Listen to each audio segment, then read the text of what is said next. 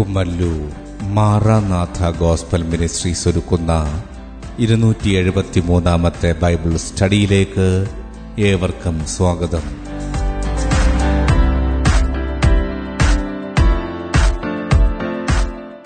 ശിഷ്യത്വം എന്ന വിഷയത്തിന്റെ നൂറ്റി എൺപത്തി മൂന്നാം ഭാഗത്തെ ആസ്പദമാക്കി ശിഷ്യത്വത്തിന്റെ അടിസ്ഥാനം എന്ന വിഷയത്തിന്റെ പതിനാറാം ഭാഗമാണ് നിങ്ങൾ കേൾക്കുവാൻ പോകുന്നത്.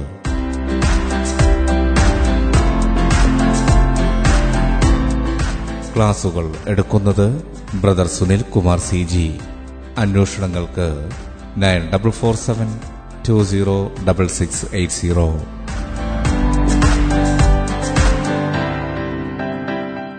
ഈ ക്ലാസുകളുടെ വീഡിയോ യൂട്യൂബിലും ലഭ്യമാണ്. Amen T V network, Trivandrum, Kerala. Triple nine five nine seven five nine eight zero.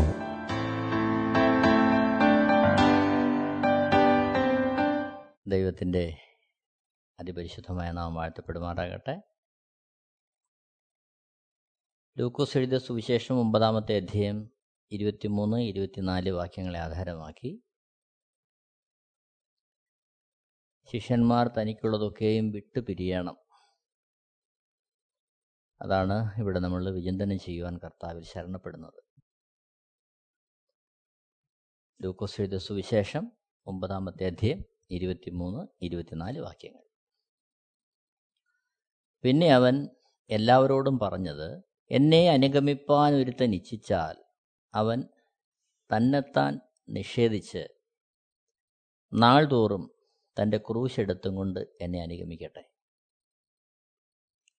ആരെങ്കിലും തൻ്റെ ജീവനെ രക്ഷിപ്പാൻ ഇച്ഛിച്ചാൽ അതിനെ കളയും.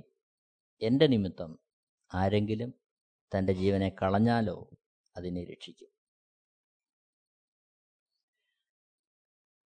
മർക്കോസ് എഴുതിയ സുവിശേഷം എട്ടാമത്തെ അധ്യായം മുപ്പത്തിനാല് മുതൽ മുപ്പത്തി എട്ട് വരെയുള്ള വാക്യങ്ങളിൽ ഇതേ ഭാഗം ഇങ്ങനെ രേഖപ്പെടുത്തിയിരിക്കുന്നത് നമ്മൾ കാണുന്നുണ്ട്.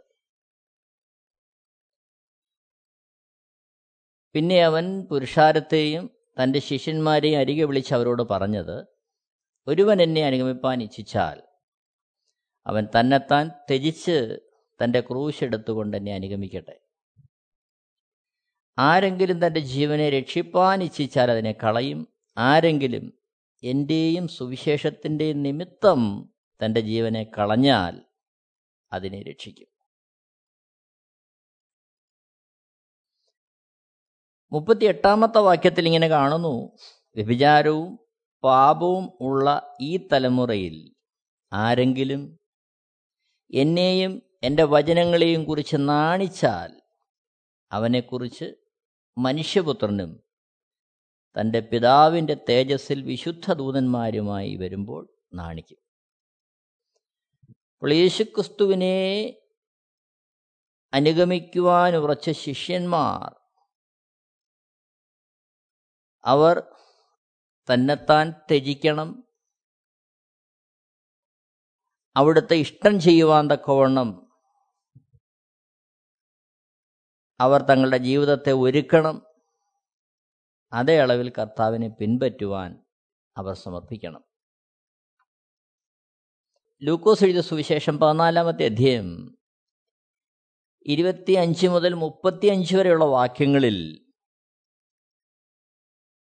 യേശുക്രിസ്തു വിശദമായി ഈ ഭാഗം വിവരിക്കുന്നതായിട്ട് നമുക്ക് കാണാൻ കഴിയും. ലൂക്കോസ് എഴുതിയ സുവിശേഷം പതിനാലാമത്തെ അധ്യായം ഇരുപത്തി അഞ്ച് മുതൽ മുപ്പത്തി അഞ്ച് വരെയുള്ള വാക്യങ്ങൾ. ഏറിയ പുരുഷാരം അവനോടുകൂടെ പോകുമ്പോൾ അവൻ തിരിഞ്ഞ് അവരോട് പറഞ്ഞത്, എൻ്റെ അടുക്കൽ വരികയും അപ്പനെയും അമ്മയെയും ഭാര്യയെയും മക്കളെയും സഹോദരന്മാരെയും സഹോദരികളെയും സ്വന്തം ജീവനെയും കൂടെ പകയ്ക്കാതിരിക്കുകയും ചെയ്യുന്നവന് എൻ്റെ ശിഷ്യനായിരിപ്പാൻ കഴിയുകയില്ല. ഇരുപത്തേഴാമത്തെ വാക്യം, തൻ്റെ ക്രൂശെടുത്തുകൊണ്ട് എൻ്റെ പിന്നാലെ വരാത്തവനും എൻ്റെ ശിഷ്യനായിരിക്കാൻ കഴിയുകയില്ല. ഇരുപത്തിയെട്ടാമത്തെ വാക്യത്തിൽ, നിങ്ങളിൽ ആരെങ്കിലും ഒരു ഗോപുരം പണിവാൻ ഇച്ഛിച്ചാൽ ആദ്യം ഇരുന്ന് അത് തീർപ്പാൻ വക ഉണ്ടോ എന്ന് കണക്ക് നോക്കുന്നില്ലയോ? ഇരുപത്തിയൊമ്പതാമത്തെ വാക്യം, അല്ലെങ്കിൽ അടിസ്ഥാനം ഇട്ട ശേഷം തീർപ്പാൻ വകയില്ല എന്ന് വന്നേക്കാം. കാണുന്നവരെല്ലാം ഈ മനുഷ്യൻ പണിവാൻ തുടങ്ങി, തീർപ്പാനോ വകയില്ല എന്ന് പരിഹസിക്കുമല്ലോ. ലൂക്കോസ് എഴുതിയ സുവിശേഷം പതിനാലാമത്തെ അധ്യായം ഇരുപത്തിയഞ്ച് മുതൽ മുപ്പത് വരെയുള്ള വാക്യങ്ങളിൽ ഈ ഭാഗം നമ്മൾ കാണുകയാണ്. അപ്പോൾ ഇരുപത്തിയെട്ടാമത്തെ വാക്യത്തിൽ സകലത്തെയും ഉപേക്ഷിച്ച് കർത്താവിനെ, തന്നെത്താൻ ത്യജിച്ച് കർത്താവിനെ അനുഗമിക്കുന്നതിനുള്ള ബന്ധത്തിൽ അവിടുന്ന് പറയുന്നു, നിങ്ങളിൽ ആരെങ്കിലും ഒരു ഗോപുരം പണിവാൻ ഇച്ഛിച്ചാൽ ആദ്യം ഇരുന്ന് അത് തീർപ്പാൻ വകയുണ്ടോ എന്ന് കണക്ക് നോക്കുന്നില്ലയോ? അല്ലെങ്കിൽ അടിസ്ഥാനം ഇട്ട ശേഷം തീർപ്പാൻ വകയില്ല എന്ന് വന്നേക്കാം. കാണുന്നവരെല്ലാം ഈ മനുഷ്യൻ പണിവാൻ തുടങ്ങി, തീർപ്പാനോ വകയില്ല എന്ന് പരിഹസിക്കുമല്ലോ. മുപ്പത്തിമൂന്നാമത്തെ വാക്യത്തിൽ യേശുക്രിസ്തു വിരൽ ചൂണ്ടുന്നത്, അങ്ങനെ തന്നെ നിങ്ങളിൽ ആരെങ്കിലും തനിക്കുള്ളതൊക്കെയും വിട്ടു പിരിയുന്നില്ല എങ്കിൽ അവന് എൻ്റെ ശിഷ്യനായിരിക്കാൻ കഴിയുകയില്ല. അപ്പോൾ ക്രിസ്തീയ ജീവിതത്തെ ഒരു ഗോപുരം പണിയുമായിട്ട് കർത്താവ് ഇവിടെ ഉപമിക്കുകയാണ്. മുപ്പത്തി ഒന്ന് മുപ്പത്തിരണ്ട് വാക്യങ്ങളിൽ ഒരു യുദ്ധവുമായും അതിനെ യേശുക്രിസ്തു ഉപമിക്കുന്നതായിട്ട് കാണുന്നുണ്ട്. അപ്പോൾ ഇവിടെ ഇരുപത്തിയെട്ട് ഇരുപത്തൊമ്പത് മുപ്പത് വാക്യങ്ങളിൽ ഗോപുരം പണിയുള്ള ബന്ധത്തിൽ കർത്താവ് ക്രിസ്ത്യ ജീവിതത്തെ താരതമ്യം ചെയ്യുന്നു. എന്നാൽ അവിടെ പണി പൂർത്തീകരിക്കണമെങ്കിൽ എന്തെങ്കിലും നമ്മുടേതായ തരത്തിൽ സ്വരുക്കൂട്ടുകയോ അതിനുവേണ്ടി മറ്റെന്തെങ്കിലും ഉപാധികൾ ആരായണമെന്നല്ല യേശുക്രിസ്തു അവിടെ സൂചിപ്പിക്കുന്നത്. മറിച്ച് യേശുക്രിസ്തു പറയുന്ന കാര്യം മുപ്പത്തിമൂന്നാമത്തെ വാക്യത്തിൽ, അങ്ങനെ തന്നെ നിങ്ങളിൽ ആരെങ്കിലും തനിക്കുള്ളതൊക്കെയും വിട്ടുപിരിയുന്നില്ല എങ്കിൽ അവൻ എൻ്റെ ശിഷ്യനായിരിക്കാൻ കഴിയുകയില്ല. തനിക്കുള്ളതൊക്കെയും വിട്ടുപിരിയണം. ഇത് ലോകത്ത് ഏത് മനുഷ്യനും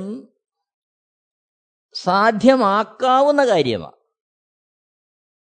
കാരണം ബുദ്ധി കൊണ്ടോ ശക്തി കൊണ്ടോ കഴിവ് കൊണ്ടോ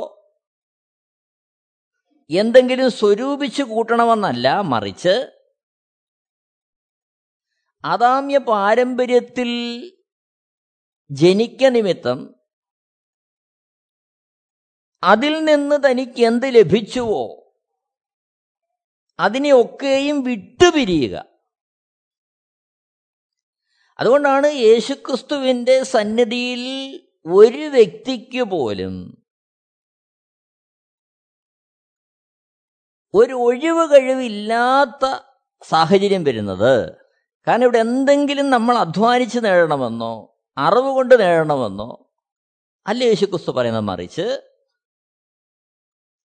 തനിക്ക് ലഭ്യമായ ഈ ലോകത്തിൻ്റെതായ എല്ലാം താൻ എന്ത് ചെയ്യുക? വിട്ടുപിരിയുക. അത് യേശുക്രിസ്തുവിനുള്ള സ്നേഹത്തിലും സമർപ്പണത്തിലും നടക്കേണ്ടുന്ന കാര്യമാണ്. അപ്പോൾ ഗോപുരം പണിയുള്ള ബന്ധത്തിലും യുദ്ധത്തോടുള്ള ബന്ധത്തിലും യേശുക്രിസ്തു പറയുന്നത് ആ ഗോപുരം പണി, യുദ്ധം, ഇത് രണ്ടും പൂർത്തീകരിക്കണമെങ്കിൽ ശിഷ്യത്വത്തോടുള്ള ബന്ധത്തിൽ യേശുക്രിസ്തു പറയുന്നത് തനിക്കുള്ളതൊക്കെയും വിട്ടുപിരിയണം. അപ്പോൾ ഗോപുരം പണി എന്നുള്ള ബന്ധത്തിൽ ഇവിടെ നമ്മൾ ചിന്തിക്കുന്നത് വ്യക്തിപരമായി നമ്മിൽ നടക്കേണ്ടുന്ന ഒരു പണി. വ്യക്തിപരമായി അപ്പോൾ വ്യക്തിപരമായി എന്ത് പണിയാണ് നമ്മൾ നടക്കേണ്ടത്? അപ്പോസ്തലനായ പൗലോസ് കൊരിന്ത്യർക്ക് എഴുതുന്ന ഒന്നാമത്തെ ലേഖനം പന്ത്രണ്ടാമത്തെ അധ്യായം പന്ത്രണ്ട് പതിമൂന്ന് വാക്യങ്ങളിൽ ശരീരം ഒന്നും അതിന് അവയവം പലതും, ശരീരത്തിൻ്റെ അവയവം പലതായിരിക്കെ എല്ലാം ഒരു ശരീരവും ആയിരിക്കുന്നത് പോലെ ആകുന്നു ക്രിസ്തുവും. യഹൂദന്മാരോ യവനന്മാരോ ദാസന്മാരോ സ്വതന്ത്രരോ നാം എല്ലാവരും ഏക ശരീരമാകുമാറ് ഒരേ ആത്മാവിൽ സ്നാനമേറ്റും എല്ലാവരും ഒരേ ആത്മാവിനെ പാനം ചെയ്തും ഇരിക്കുന്നു. അപ്പോൾ ഇവിടെ പറഞ്ഞിരിക്കുന്ന എല്ലാവരും പാനം ചെയ്ത ശിഷ്യന്മാരായിരിക്കുന്ന കർത്താവിനെ അനുഗമിക്കുവാൻ സമർപ്പിച്ചിരിക്കുന്ന എല്ലാവരും പാനം ചെയ്തിരിക്കുന്ന ആത്മാവ് പരിശുദ്ധാത്മാവ്. അപ്പോൾ ആ പരിശുദ്ധാത്മാവിനെ സ്വായത്തമാക്കി കഴിയുമ്പോൾ, പരിശുദ്ധാത്മാവെന്ന ദാനം ലഭിച്ചു കഴിയുമ്പോൾ അവനിൽ ഉണ്ടാകേണ്ടുന്ന മാറ്റം യഹൂദന്മാരോ യവനന്മാരോ ദാസന്മാരോ സ്വതന്ത്രരോ നാം എല്ലാവരും ഏക ശരീരമാകുമാറ്. അപ്പോൾ എല്ലാ അതിർവരമ്പുകൾക്കും ഉപരിയായി, എല്ലാ വേർതിരിവുകൾക്കും ഉപരിയായി ഏക ശരീരമെന്ന് ആത്മാവിൽ കാണുവാൻ, അത്തരത്തിൽ പണിയപ്പെടുവാൻ ഉള്ളൊരു സമർപ്പണം വ്യക്തിപരമായി ഓരോ വ്യക്തിയിലും നടക്കേണ്ടതാണ്. അപ്പോൾ നമ്മിൽ നടക്കേണ്ടുന്ന ഒരു പണിയതാ, പ്രധാനമായ ഒരു പണി. അതേപോലെ ദൈവോന്മുഖമായി നമ്മളിൽ പണി നടക്കണം, കൂട്ടായ്മയുള്ള ബന്ധത്തിൽ നമ്മളിൽ പണി നടക്കണം. ശിഷ്യന്മാരായി തീർന്ന നാം അത്തരത്തിൽ നമ്മിൽ നടക്കേണ്ടുന്ന പണിയാണ് ഇവിടെ എല്ലാ ഭേദങ്ങൾക്കും ഉപരിയായി ഒരു ശരീരമെന്ന് കാണുവാൻ തക്കവണ്ണമുള്ള കാഴ്ചപ്പാട്. അപ്പോൾ ഇതാണൊരു പണി. ഈ പണി ഒരുവനിൽ നടക്കണമെങ്കിൽ ലൂക്കോസ് എഴുതിയ സുവിശേഷം പതിനാലാമത്തെ അധ്യായത്തിന്റെ മുപ്പത്തിമൂന്നാമത്തെ വാക്യത്തിൽ പറയുന്നത് പോലെ, അങ്ങനെ തന്നെ നിങ്ങളിൽ ആരെങ്കിലും തനിക്കുള്ളതൊക്കെയും വിട്ടുപിരിയുന്നില്ല എങ്കിൽ അവന് എൻ്റെ ശിഷ്യനായിരിക്കാൻ കഴിയില്ല. അപ്പോൾ ആദാമ്യമായി നമുക്ക് ലഭിച്ച പാരമ്പര്യങ്ങൾ, അതിൽ നിന്ന് ഉളവായ എല്ലാ കാഴ്ചപ്പാടുകളും ക്രിസ്തു നിമിത്തം നാം ഒഴിവാക്കിയേ മതിയാകൂ. അവിടെയാണ് ഏക ശരീരമാകുമാറ് ഒരേ ആത്മാവിൽ സ്നാനമേറ്റു എന്നുള്ളതിൻ്റെ പ്രായോഗിക തലം നമ്മളിൽ പ്രാവർത്തികമാകും. നോക്കണമേ, ഇതിനുള്ള ബന്ധത്തിൽ രണ്ട് വെളിപ്പാടുകളുടെ സമന്വയമാണ് നമ്മൾ ഉണ്ടാകേണ്ടത്. ഒന്ന്, നാം ദൈവമക്കൾ എന്നുള്ള പദവിയിലായി കഴിഞ്ഞു. എന്നാൽ അതേസമയം ദൈവമക്കളായി കഴിഞ്ഞു എങ്കിൽ ജാതി മത വർഗ വർണ്ണഭേദങ്ങൾക്ക് അതീതമായി നാം ഒന്നാണ് എന്നുള്ള വെളിപ്പാട്. അപ്പോൾ ഇത് രണ്ടും സമന്വയിക്കുമ്പോഴാണ് ഒരു ക്രിസ്തു ശിഷ്യന്റെ ജീവിതം അതേ അർത്ഥത്തിൽ ധന്യമാകുന്നത്. കാരണം ഈ ഒരു അനുഭവത്തിലൂടെയാണ്, അല്ലെങ്കിൽ ഈ വെളിപ്പാടുകളോടുള്ള അനുസരണത്തിലാണ് നാം ക്രിസ്തുവിൻ്റെ സ്വഭാവത്തിലേക്കുള്ള വളർച്ച നമ്മിൽ ഉളവാകുന്നത്. യഥാർത്ഥത്തിൽ ഇഹലോക ജീവിതത്തിൽ ഒരു ക്രിസ്തു ശിഷ്യൻ്റെ ജീവിതത്തിൽ നടക്കേണ്ടുന്ന പ്രധാന പണി അവൻ ക്രിസ്തുവിൻ്റെ മനസ്സുള്ളവനാകണം. ഭക്തനായ പൗലോസ് കൊരിന്ത്യർക്കെഴുതുന്ന ഒന്നാമത്തെ ലേഖനം രണ്ടാമത്തെ അധ്യായം പതിനാറാമത്തെ വാക്യത്തിൽ കർത്താവിൻ്റെ മനസ്സറിഞ്ഞ് അവനെ ഗ്രഹിപ്പിക്കാകുന്നവൻ ആർ? നാമോ ക്രിസ്തുവിൻ്റെ മനസ്സുള്ളവരാകുന്നു. അപ്പോൾ യഥാർത്ഥത്തിൽ പലരായിരുന്ന നാം ഒരു ശരീരമാകുന്നു എന്ന് പറയുമ്പോൾ അത് അക്ഷരികമായി നടക്കുന്നൊരു കാര്യമല്ല. എന്നാൽ അവിടെ ആത്മീകമായി നാം ഒരു ശരീരമാകുന്നത് എങ്ങനെയാ? നമ്മൾ വ്യത്യസ്തമായ മനോഭാവങ്ങളിലുള്ളവരാണെങ്കിലും കാഴ്ചപ്പാടുകളിൽ അങ്ങനെ പലതിലും പല വ്യത്യാസങ്ങളുള്ളവരാണെങ്കിലും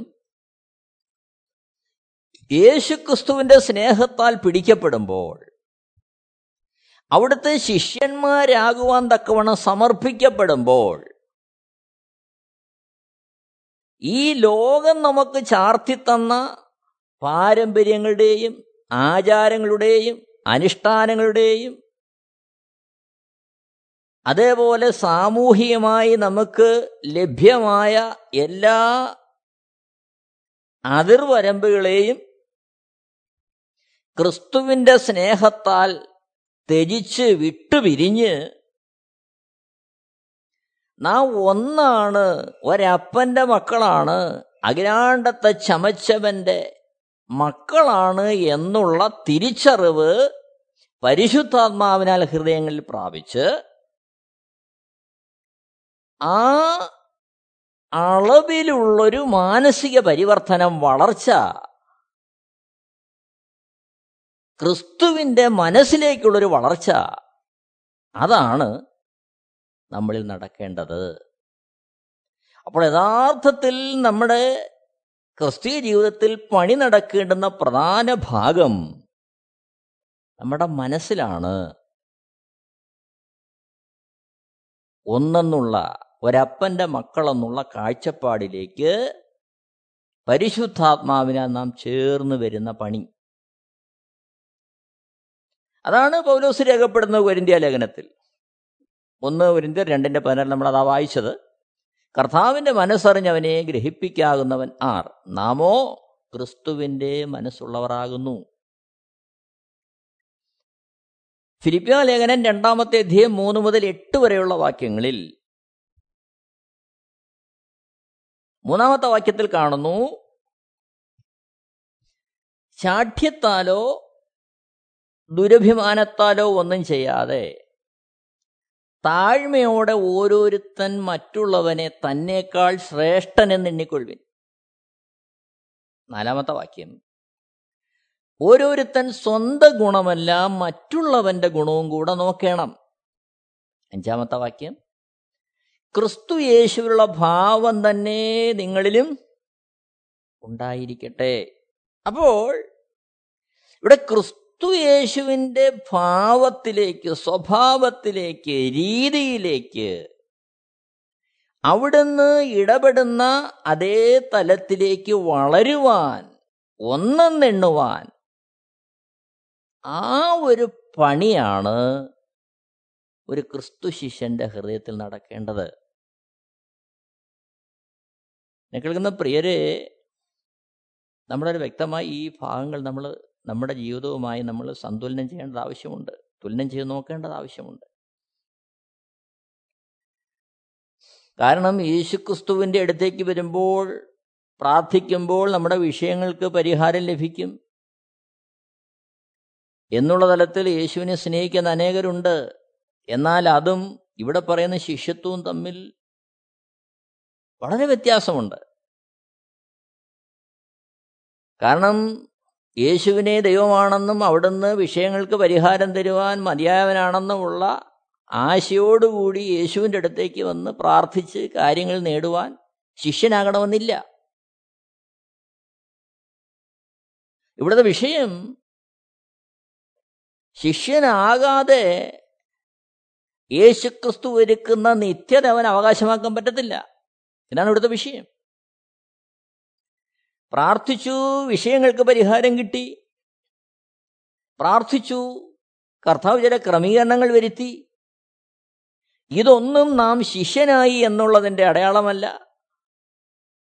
മറിച്ച് അവിടുന്ന് ദൈവമായതുകൊണ്ടും തനിക്ക് കരുണ കാണിക്കാൻ തോന്നുന്നവനോട് അവിടുന്ന് കരുണ കാണിക്കുന്നു എന്നുള്ളത് കൊണ്ട് നടക്കുന്ന കാര്യമാണ്.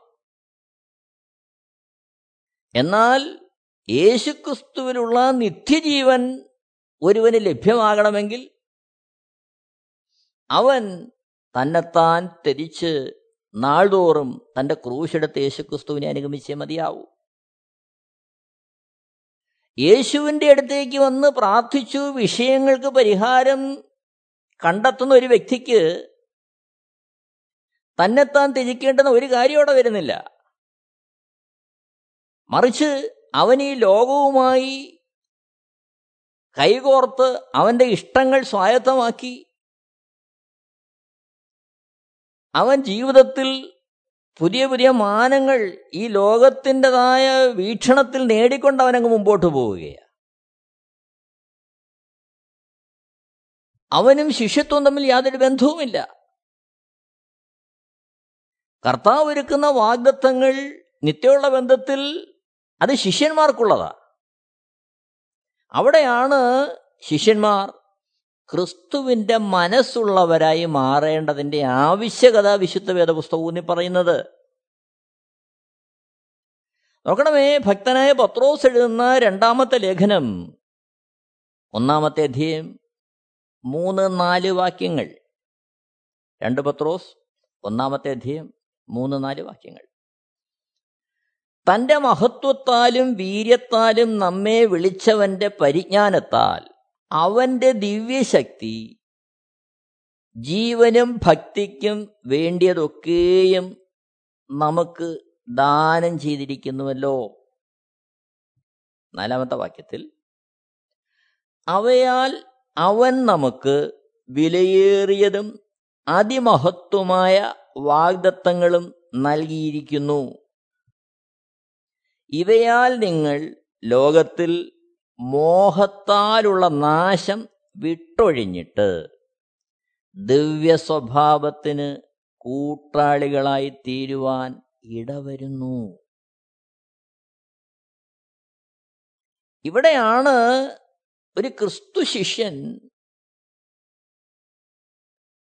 ദിവ്യസ്വഭാവത്തിന് കൂട്ടാളികളായി തീരുവാൻ പ്രാപ്തമാക്കുന്ന ദൈവകൃപ എന്തെന്ന് മനസ്സിലാക്കുന്നത്. ദിവ്യ സ്വഭാവത്തിന് കൂട്ടാളികളായി തീരുക എന്നുള്ളതാണ് ശിഷ്യൻ നടക്കേണ്ടുന്ന പണി.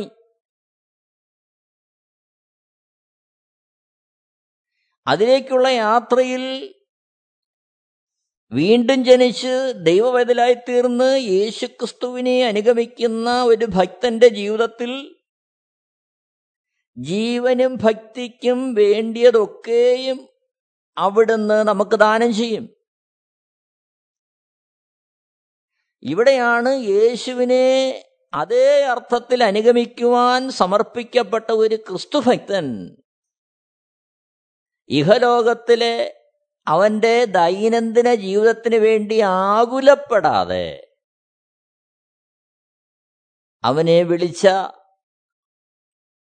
അവന് വേണ്ടി രക്ഷയുടെ മാർഗം ഒരുക്കിയ, അവനുവേണ്ടി നിത്യജീവൻ വാഗ്ദാനം ചെയ്യുന്ന കർത്താവിൻ്റെ സമ്പൂർണ്ണ കരുതലിൽ താണിരിക്കുവാൻ, അതിൽ കർത്താവിനെ വിശ്വസ്തയോടെ അവൻ പിൻപറ്റുവാൻ യേശുക്രിസ്തുവിൻ്റെ ആഹ്വാനം നമുക്ക് ലഭ്യമാകുന്നത് ഇത് നമ്മൾ മനസ്സിലാക്കണം. രണ്ട് പത്രോസിന്റെ നാല് നമ്മൾ വായിക്കുന്നത് ഇവയാൽ നിങ്ങൾ ലോകത്തിൽ മോഹത്താലുള്ള നാശം വിട്ടൊഴിഞ്ഞിട്ട് ദിവ്യ സ്വഭാവത്തിന് കൂട്ടാളികളെ തീരേണ്ടി വരുന്നു. അപ്പോൾ ലോകത്തിൽ മോഹത്താലുള്ള നാശം പലപ്പോഴും യേശുക്രിസ്തുവിനെ വിഷയങ്ങളുടെ പരിഹാരത്തിന് വേണ്ടി സമീപിക്കുന്ന ഒരു വ്യക്തി ലോകത്തിൽ മോഹത്തിനുള്ള നിവൃത്തിക്ക് വേണ്ടിയ യേശുവിൻ്റെ അടുത്തേക്ക് വരുന്നത്, അവൻ്റെ വിഷയത്തിൻ്റെ പരിഹാരം. പ്രിയരെ, അത് അതിൽ തന്നെ തെറ്റാണോ എന്ന് ചോദിച്ചാൽ അവനായിരിക്കുന്ന അളവിൽ തെറ്റെന്ന് പറയാൻ പറ്റത്തില്ല. കാരണം അവൻ അത്രത്തോളമേ ക്രിസ്തുവിൽ സമർപ്പിക്കപ്പെട്ടിട്ടുള്ളൂ. എന്നാൽ വിശുദ്ധ വേദപുസ്തകം ഒരുവനെക്കുറിച്ച് ആഗ്രഹിക്കുന്നത് അത് മാത്രമല്ല, മറിച്ച് അവൻ ദിവ്യ സ്വഭാവത്തിന് കൂട്ടാളിയാകണം, യേശുവിൻ്റെ സ്വഭാവമുള്ളവനായി മാറണം. അതാണ് അവിടെ നടക്കേണ്ടുന്ന പണി. അതിനായി അവനെ നടത്തുന്നത് പരിശുദ്ധാത്മാവാണ്. യോഹന്നാൻ എഴുതിയ സുവിശേഷം പതിനാലാമത്തെ അധ്യായം പതിനാറാമത്തെ വാക്യത്തിൽ, എന്നാൽ ഞാൻ പിതാവിനോട് ചോദിക്കും, അവൻ സത്യത്തിൻ്റെ ആത്മാവ് എന്ന മറ്റൊരു കാര്യസ്ഥനെ എന്നേക്കും നിങ്ങളോടുകൂടെ ഇരിക്കേണ്ടത് നിങ്ങൾക്ക് തരും. യോഹന്നാൻ എഴുതിയ സുവിശേഷം പതിനാറാമത്തെ അധ്യായം പതിമൂന്ന് പതിനാല് വാക്യങ്ങളിൽ, സത്യത്തിൻ്റെ ആത്മാവ് വരുമ്പോഴോ അവൻ നിങ്ങളെ സകല സത്യത്തിലും വഴി നടത്തും. അവൻ സ്വയമായി സംസാരിക്കാതെ താൻ കേൾക്കുന്നത് സംസാരിക്കുകയും വരുവാനുള്ളത് നിങ്ങൾക്ക് അറിയിച്ചു തരികയും ചെയ്യും. പതിനാലാമത്തെ വാക്യം, അവൻ എനിക്കുള്ളതിൽ നിന്ന് എടുത്ത് നിങ്ങൾക്ക് അറിയിച്ചു തരുന്നത് കൊണ്ട് എന്നെ മഹത്വപ്പെടുത്തും. അപ്പോൾ എന്നെ കേൾക്കുന്ന പ്രിയരെ, ലൂക്കോസ് എഴുതിയ സുവിശേഷം പതിനാലാമത്തെ അധ്യായത്തിൽ ഇരുപത്തെട്ടാമത്തെ വാക്യത്തിൽ, നിങ്ങളിൽ ആരെങ്കിലും ഒരു ഗോപുരം പണിവാൻ ഇച്ഛിച്ചാൽ ആദ്യം വരുന്നത് തീർപ്പാൻ വകയുണ്ടോ എന്ന് കണക്ക് നോക്കുന്നില്ലയോ? അല്ലെങ്കിൽ അടിസ്ഥാനം ഇട്ട ശേഷം തീർപ്പാൻ വകയില്ല എന്ന് വന്നേക്കാം. കാണുന്നവരെല്ലാം ഈ മനുഷ്യൻ പണിവാൻ തുടങ്ങി, തീർപ്പാനോ വകയില്ല എന്ന് പരിഹസിക്കുമല്ലോ. ലൂക്കോസ് എഴുതിയ സുവിശേഷം പതിനാലാം അധ്യായം ഇരുപത്തെട്ട് ഇരുപത്തൊമ്പത് മുപ്പത്. അപ്പോൾ ആ പണിയെ കർത്താവ് കൊണ്ടൊന്ന് ബന്ധപ്പെടുത്തുന്നത് മുപ്പത്തിമൂന്നാമത്തെ വാക്യത്തിൽ, അങ്ങനെ തന്നെ നിങ്ങളിൽ ആരെങ്കിലും തനിക്കുള്ളതൊക്കെയും വിട്ടുപിരിയുന്നില്ല എങ്കിൽ അവന് എൻ്റെ ശിഷ്യനായിരിക്കാൻ കഴിയില്ല. അപ്പോൾ അവൻ വിട്ടുപിരിയേണ്ടത് എന്താണ്? അവന് തനതായി ഈ ലോകത്തിൽ അവൻ ജനിക്കുമ്പോൾ ആദാമ്യമായി അവന് ലഭിക്കുന്ന സ്വഭാവം, പിശാചിൻ്റെ അടിമത്വത്തിലായ ഈ സമൂഹം ഏൽപ്പിക്കുന്ന എല്ലാ വേർതിരിവുകളിലും പരസ്പരം കാണുന്നതിലുപരിയായി ഒരപ്പൻ്റെ മക്കൾ എന്നുള്ള തരത്തിൽ യേശുക്രിസ്തുവിൻ്റെ ആ സ്വഭാവമുള്ളവരായി പരിശുദ്ധാത്മാവിനാൽ ഒരപ്പൻ്റെ മക്കൾ എന്നുള്ള വീക്ഷണത്തിൽ പോരാ, പരിശുദ്ധാത്മാവിനാൽ ദൈനംദിനം നടത്തപ്പെടുന്ന അവസ്ഥയിലേക്ക് അവൻ തന്നെ തന്നെ സമർപ്പിക്കുക.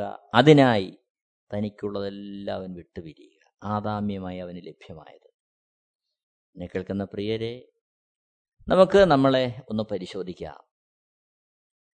ഈ ഗോപുരം പണി പൂർത്തിയാക്കാനുള്ള ആസ്തി നമ്മുടെ കയ്യിലുണ്ടോ? പണമല്ല, പാരമ്പര്യമല്ല, വിദ്യാഭ്യാസത്തിൻ്റെ വലിപ്പമല്ല, ഏതെങ്കിലും മഹത്വമല്ല, മറിച്ച് ആദാമ്യമായി നമുക്ക് ലഭ്യമായതിനെ എല്ലാം വിട്ടുപിരിയുവാൻ, തനിക്കുള്ളതൊക്കെയും വിട്ടുപിരിയുവാൻ. അവിടെയാണ് കർത്താവ് പറയുന്നത്, ഇപ്പോൾ ജനിച്ച ശിശുക്കളെപ്പോലെ.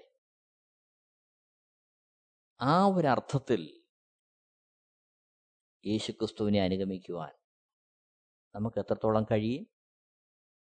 അവിടെയാണ് നമ്മുടെ ക്രിസ്ത്യ ജീവിതത്തിൻ്റെ മഹത്വം. അവിടെയാണ് യേശുവിനെ നല്ല ശിഷ്യന്മാരെ അനുഗമിക്കുവാൻ നമുക്കിടയായിത്തീരുന്നത്. അപ്പോൾ ഓർക്കുക, ഇതിനെന്തെങ്കിലും നമ്മൾ അധ്വാനത്താൽ സ്വായത്തമാക്കുന്നതിനുപരിയായി നമുക്ക് ആദാമ്യമായി ലഭ്യമാക്കുന്നതിനെ ഒഴിവാക്കുക. അതാണ് ക്രിസ്ത്യ ജീവിതത്തിൻ്റെ ജയം. അതുകൊണ്ട് തന്നെ ഒരാൾക്ക് പോലും എനിക്കതിനുള്ള പ്രാപ്തിയില്ല, കഴിവില്ല, അറിവില്ല എന്ന് പറയാൻ ദൈവസന്നിധിയിൽ സാധ്യമല്ല. കാരണം നാം എന്തെങ്കിലും നേടണമെന്നല്ല കർത്താവ് പറയുന്നത്, മറിച്ച് ആദാമ്യമായി നമുക്ക് ലഭ്യമായതിനെ ഒഴിവാക്കണമെന്നാണ് പറയുന്നത്.